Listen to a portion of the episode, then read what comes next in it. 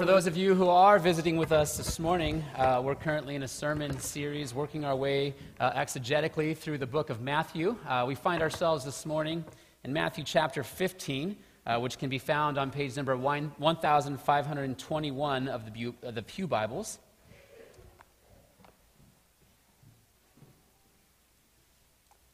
Again, that's Matthew chapter 15, verses 1 through 20. As I continue to hear pages leafing, we will pause, give everybody a chance to find the spot before we read.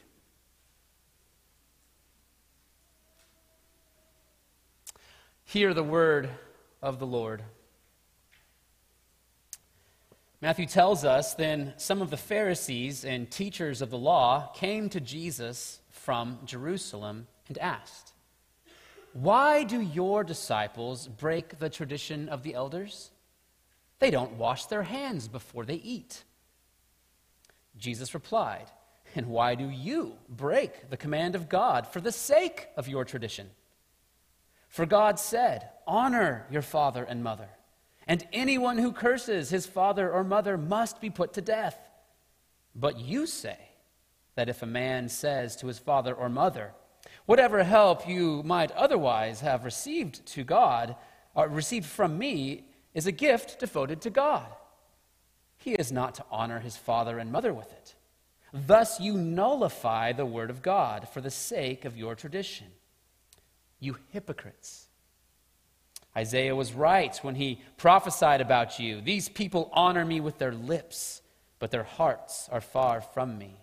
They worship me in vain. Their teachings are but rules taught by men. Jesus called the crowd to himself and said, Listen and understand. What goes into a man's mouth does not make him unclean, but what comes out of his mouth, that is what makes him unclean. Then the disciples came to him and asked, Do you know that the Pharisees were offended when they heard this? Jesus replied, Every plant that my heavenly Father has not planted will be pulled up by the roots. Leave them. They are blind guides. If a blind man leads a blind man, both will fall into a pit. Peter said, Explain the parable to us. Are you still so dull? Jesus asked them. Don't you see that whatever enters the mouth goes into the stomach and then out of the body, but the things that come out of the mouth come from the heart, and these make a man unclean? For out of the heart come evil thoughts, murder, adultery, sexual immorality, theft, false testimony, slander. These are what make a man unclean. But eating with unwashed hands does not make him unclean. This is the word of the Lord. Let's go to God in prayer.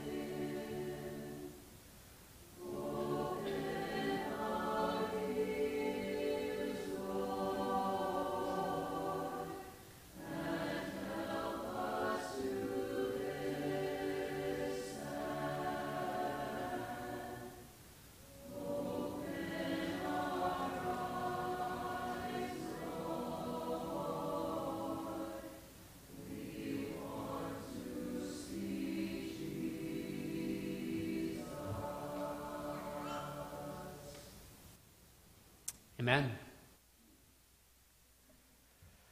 Well, our passage this morning uh, picks up right after Jesus has fed uh, approximately 15,000 people, if you count women and children, with a few uh, loaves of bread and fish.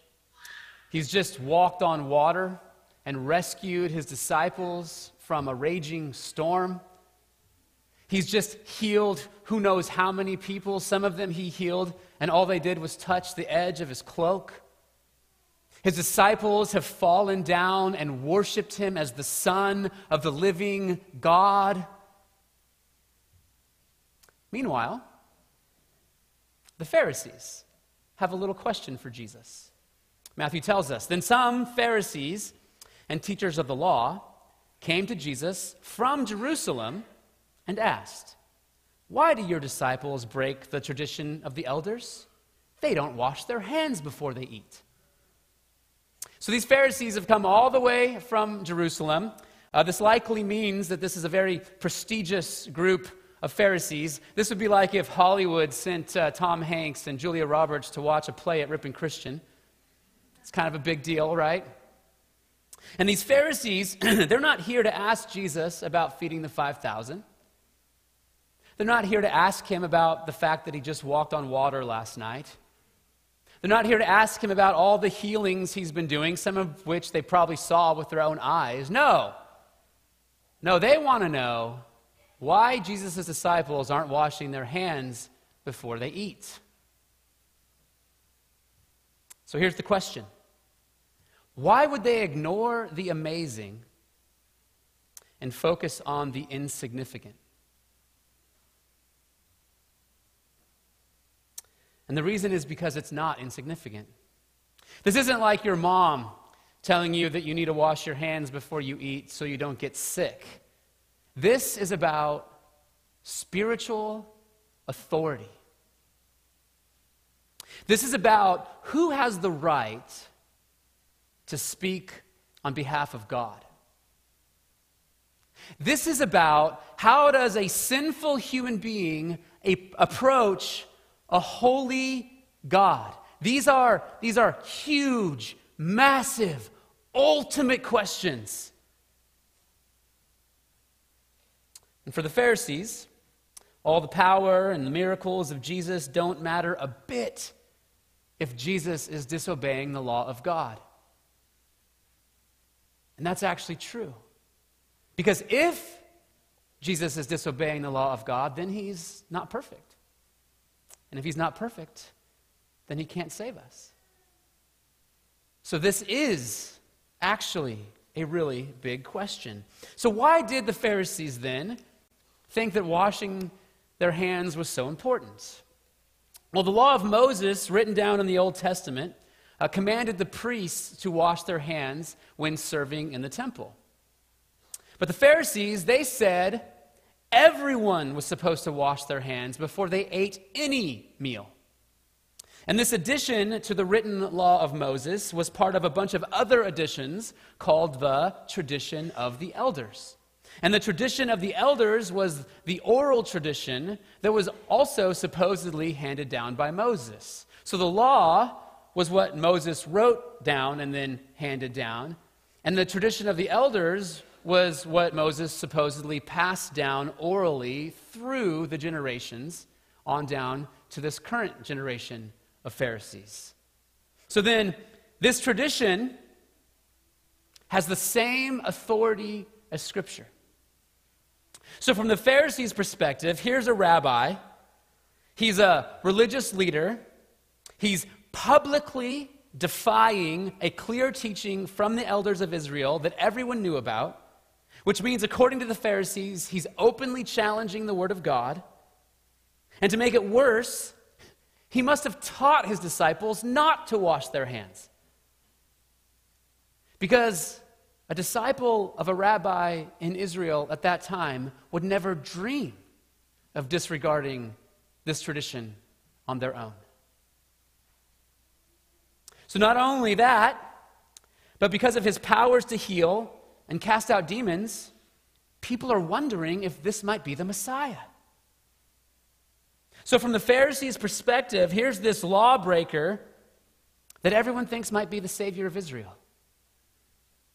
That's a problem.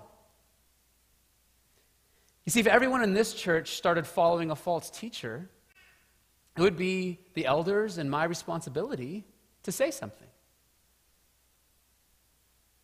So this isn't just anybody who's openly challenging their tradition. This is a very influential, miracle working, potential Messiah who's doing it. That's worth sending your best men up from Jerusalem to deal with. That's why they're not worried about the miracles or the healings. Because if this man is disregarding the law of God, there's no way he's from God. It doesn't matter what he can do. So here's the question Who should the people listen to? Should they trust their eyes? Should they trust the man performing miracles and healings? Or should they trust the traditions? The steady, true, rock solid traditions that have been handed down from generation to generation. And surprisingly, Jesus is going to say neither one. So, true spiritual authority has two things, and this is going to be our outline for the rest of the morning. True spiritual authority is consistent with the Word of God, and true spiritual authority provides an accurate diagnosis of our problem. Okay? So if I was Jesus, and these men came all the way from Jerusalem to accuse me of being a fraud, what I would probably say is, Can you feed 5,000 people with a few loaves of bread and fish? I didn't think so. Can you walk on water? I'm that guy. I'm the one who can heal people, and all they have to do is touch the edge of my cloak. So back off, bub. But Jesus doesn't do any of that. And the reason is is because we're not supposed to trust our eyes for spiritual authority. We live in a culture that likes shiny and dramatic spiritual experiences. We like big crowds and big music and talented speakers. And it can seem like the place that's polished and produced must be doing something right. They're not necessarily doing something wrong. But our culture is drawn to the spectacle and the experience and the entertainment because we like spiritual experiences. And we tend to grant spiritual authority to people and places who can give us a spiritual experience. Some churches even claim to offer miracles and healings and a direct word from God as evidence of their spiritual authority. But Jesus doesn't. He doesn't present his miracles as evidence of his spiritual authority. He actually presents his miracles as signs to back up his words. Do you see that? It's the Word of God. That's our spiritual authority. Which is why Jesus points the Pharisees to the Word of God. Jesus replied, And why do you break the command of God for the sake of your tradition? He's saying, if you think I'm breaking the law of God because I'm not keeping your tradition, I think you're breaking the law of God by keeping your tradition. And the wonderful thing about this is all we have to do is look at the Word of God to know who's right. That's how we deal with every conflict like this. We simply sit down, open up the Word of God together, and see what it clearly says, which is what Jesus does. He goes on For God said, Honor your father and mother, and anyone who curses their father and mother is to be put to death. But you say, notice the contrast, God says, But you say, that if anyone declares that what might have been used to help their father or mother is devoted to God, they are not to honor their father or mother with it. Thus, you nullify the word of God for the sake of your tradition. So, the Pharisees had a tradition, it was called Corban. We know that from Mark chapter 7.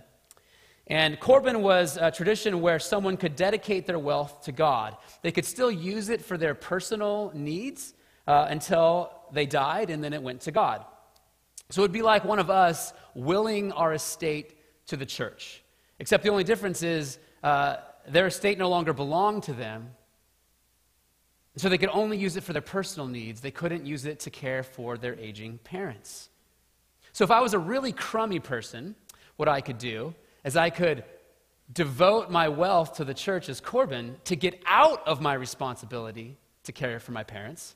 That's one way this tradition was being used. Or what may have also happened is people would devote their wealth to God out of a sincere desire to give their wealth to the church, only to find out later that they can't care for their aging parents. Either way, this made up tradition set up by the religious leaders for their benefit was forcing people to break the fifth commandment. And so, with this one example, Jesus proves that the tradition of the elders cannot possibly be on the same level of authority as Scripture. Because if even one of their traditions is proven false, then they're all false. Therefore, there is no law from God that you have to wash your hands before you eat. However, let me just say this traditions aren't necessarily bad. Traditions, in their being used properly, really what traditions are, are just ways that we've developed through wisdom over time to help us, hopefully, be able to keep the commands of God. But they can never take over in terms of their level of authority. One tradition we have, and that many of you have in your churches, if you're visiting with us today, is to have a worship service on Thanksgiving. Well, Thanksgiving is a secular holiday. Obviously, there's religious overtones because we're giving thanks, but there's no command from God in Scripture that says you have to come to a Thanksgiving service. If anybody came to me who was a member of my church and said, I'm never coming to that Thanksgiving service ever again, I would say, I think it's a blessing to go to that service, but fine. That's great. Go ahead, do it. Do whatever you want to do. It's Thanksgiving. But if they came to me and said, I'm never coming to church on Sunday morning ever again, I might say, like, well, I, I think, I think Scripture wants you to be here on Sunday morning on a regular basis. Do you see the difference, right? One's a tradition that we just made up. That's a wonderful thing. But the other is more in line with what God is calling us to do and obligating us to do and inviting us to do as Christians. If you were to wash your hands before you eat, out of reverence to God as a way of representing your desire to be pure and holy before Him, I say go for it. Just don't tell somebody else that they absolutely have to do it. Don't think of yourself as a better Christian because you go to church on Thanksgiving. So, whatever tra- tradition we set up, it can never become a law. They're meant to help us keep the commands of Scripture, but they cannot contradict Scripture, and they can never have the same authority as Scripture.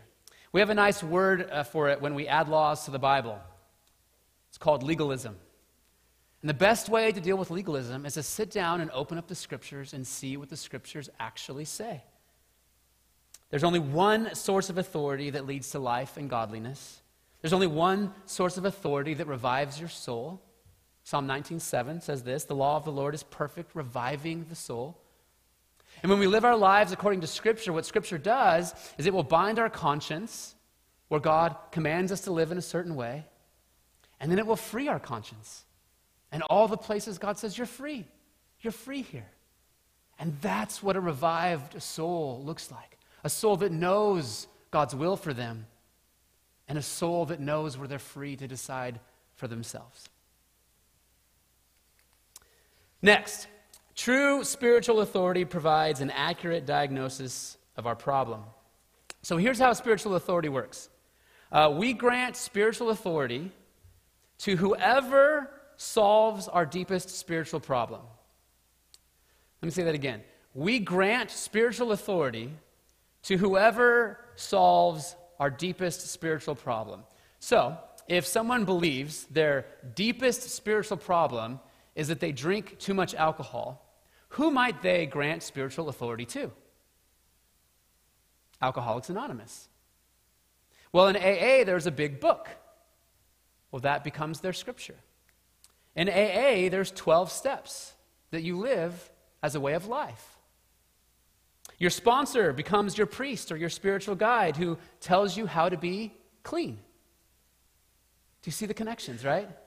Now, if you if drinking too much alcohol is a spiritual problem, you know, something like AA could be helpful. But if it's the spiritual problem, guess what AA becomes? It becomes your church. It becomes your religion. And it's actually a legalistic religion. Because the center of the problem is a behavior problem. The Pharisees also thought their biggest spiritual problem was a behavior problem. If everyone would just obey God's law and follow all the traditions, then God would bless Israel. That's why Jesus was such a threat. He was tearing down their system. He was like a guy in AA who refused to follow the steps. And when you have somebody in the system who's tearing down the system, that guy has to go. This is why Jesus ultimately ends up on a cross. It's because he was inside the system, tearing down the system. But a spiritual system is always built on whatever we think our biggest spiritual problem actually is. So if I think my biggest spiritual problem is that I don't experience God enough, guess what I'm going to do? I'm going to need great lights and great music. I'm going to need someone who can make me feel God's presence. I might need mystical experiences. So I'm going to seek out silence and solitude and spiritual discipline so I can experience God. Do you see? Whatever we think our spiritual problem is will lead to the kind of spirituality that we're living out. We'll put up boundaries in our life with people who bring down our sense of personal satisfaction. We'll change churches, experimenting with different practices or traditions, looking for the one that fits me. Does that make sense? You see what I'm saying there? So, my question for us this morning is what do we tend to believe is our greatest spiritual problem? Now, if you've been raised in the church, we all know the answer, right? That, oh, I'm a sinner and I need Jesus to die on the cross for my sins. But I mean, on a practical, day in and day out basis, the way you live your life, what is your greatest spiritual need? What occupies your heart and your mind and your time and your actions. And if we focus on that, usually we can trace it back to the thing that we believe is actually our greatest spiritual need. The Pharisees believed our biggest spiritual problem is ritual purity before God. And the way to be clean is to follow their steps. Keep the law of Moses, trust the Pharisees, trust the Pharisees' interpretation of the law, Keep all the traditions of the elders, and then you can be sure you're a good Jew and God is happy with you.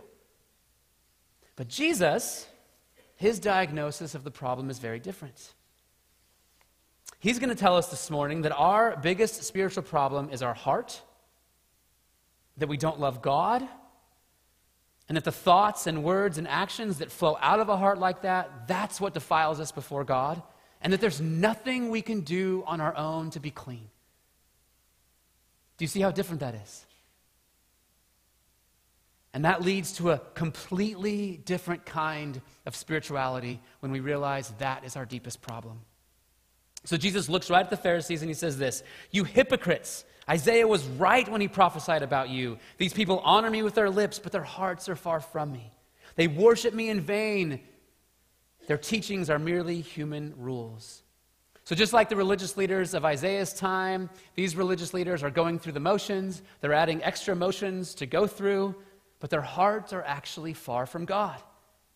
And Jesus is telling them look, you think you're doing all the right things, and you feel really good about yourself because of all the good things you're doing, but God wants your heart, right? Just like, just like your wife doesn't want flowers on Valentine's Day just so you're not mad at her. She wants flowers because you love her and you want to bless her. She wants you to love her. So Jesus called the crowd to him and said, Listen and understand. What goes into someone's mouth does not defile them, but what comes out of their mouth, that is what defiles them. So, this is a little proverb or a parable, and we'll get back to this idea in a minute when uh, Peter asked Jesus to explain it. But at the very least, what Jesus is saying here is that we need to be more worried about what comes out of our mouth than what goes into our mouth. Okay? Then the disciples came to him and asked, Do you know that the Pharisees were offended when they heard this? So the Pharisees were offended because Jesus is saying that they're the ones who are defiled before God. The false teaching that is coming out of their mouth is defiling them before God more than the dirt that's going in. You see, we cannot be offended by Jesus' diagnosis. Jesus is the great physician, and he's diagnosing our spiritual condition, and we need to receive it. Right? If you had a, a pain in your side and you went to the doctor, we would all really want the doctor to say, hey, you pulled a muscle, just you need a few weeks of rest. But we cannot, it would be insane actually to be offended if the doctor said it's cancer. Right? Jesus goes on. Every plant that my heavenly Father has not planted will be pulled up by the roots. Leave them. They are blind guides. If the blind lead the blind, both will fall into the pit.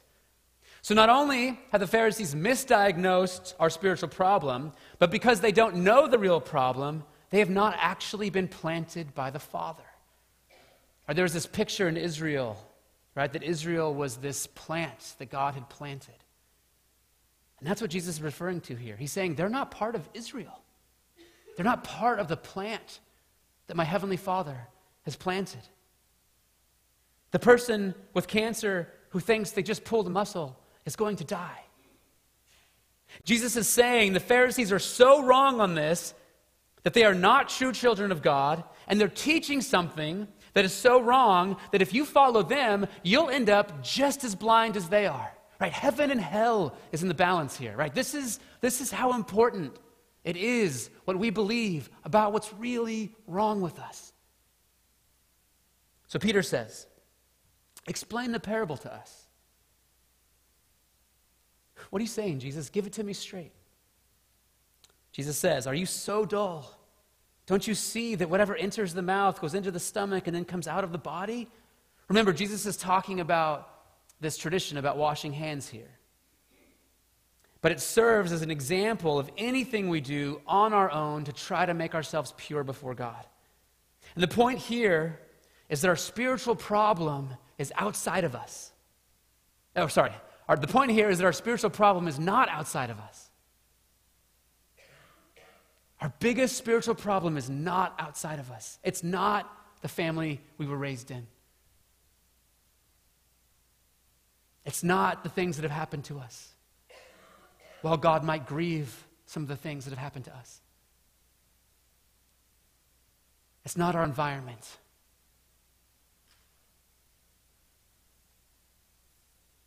Our biggest spiritual problem is what comes out of us from our heart. Jesus goes on.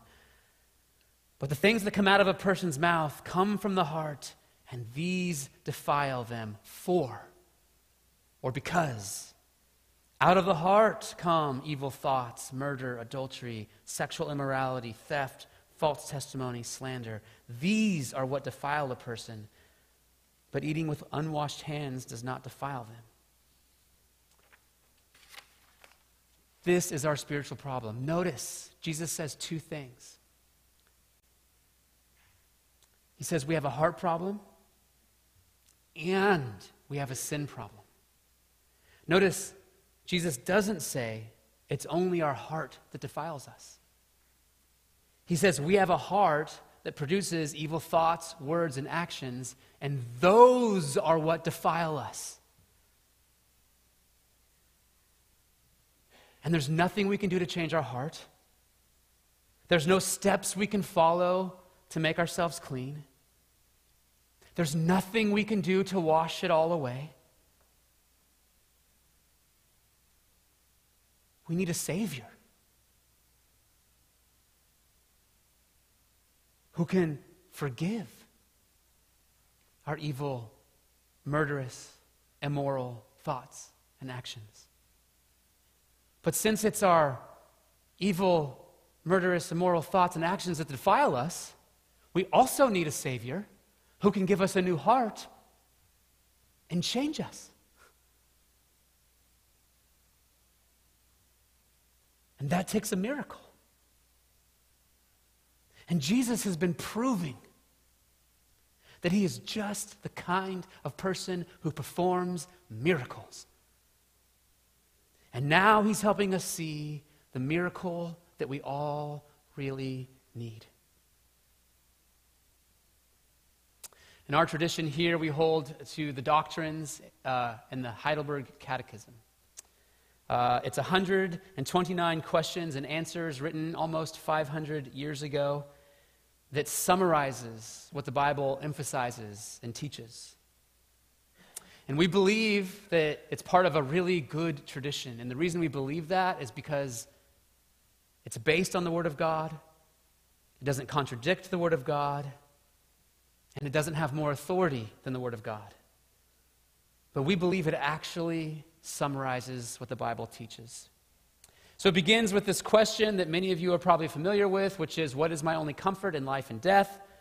And the answer is so wonderful because it reminds us that our hope is grounded in what Christ has done for us.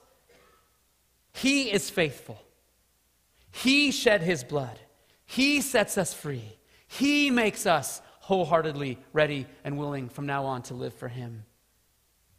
And it's so comforting because it addresses our real spiritual problem.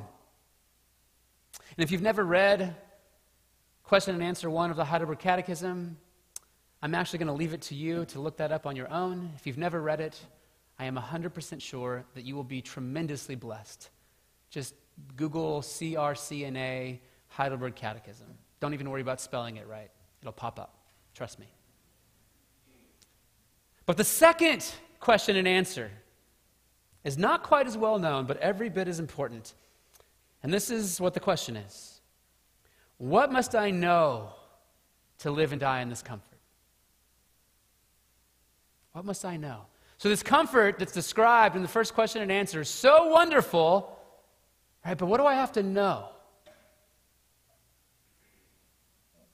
To really be comforted by the faithfulness of Jesus, by the shed blood of Jesus, to know that He's really set me free, to live a life wholeheartedly ready and willing from now on to live in Him. What do I have to know to receive that comfort for myself? And the answer is three things. First, how great my sin and misery are. Second, how I am set free from all sin, my sins and misery. And third, how I am to be thankful for such deliverance. So, this passage, I wrestled with it because it's a, it's a difficult passage. And the reason is, is because Jesus is diagnosing us. And it's hard to be diagnosed. It's hard for someone to tell you, this is what's wrong with you. But it helps us see how great our sin and misery really are. It teaches us that our sin, our thoughts, our words, our actions, they really do defile us. They make us miserable. It matters before God what we think and say or do. But in order to change, we need a new heart. And so we have to accept this diagnosis. We have to know how great our sin and misery really are in order to enjoy the comfort that Jesus offers. Because God wants our whole heart, not just our religious actions. We are comforted when we receive a whole Christ, a whole Savior. One who not only forgives our sin, but who transforms us from the inside out, removing our heart of stone, giving us a new heart, a heart that is wholeheartedly ready and willing from now on to live for Him, a heart that produces thoughts and words and actions that flow out of love for God and love for others. And this is offensive to us too because it's humbling. It means we must be forgiven. It means we must change. It means we need Jesus every moment. It means we must repent every day for the rest of our lives, not only for the things that we do, but for what we are. It forces us to come to Him every moment full of faith, believing that He really does forgive us because sometimes that's hard to believe, and believing that He really will transform us because sometimes that's hard to believe, but He promises, right? He promises that he who began a good work in you will complete it until the day of Christ Jesus. But because the cure is only partial in this life, this is how we must live the rest of our lives. Dependent on Him for daily grace and mercy, leaning into the church for help along the way. We don't need signs and wonders. We don't need miracles. We don't need extra rules and laws. We need the scriptures, and we need our Savior. And we need a church that helps us keep our eyes on both. Let's pray. Father, we're so grateful for this word from Jesus, this reminder of the authority of your word, and the reminder of what our true problem really is and the fact that Jesus is a Savior who saves us from our sins. Thank you. In His name we pray. Amen.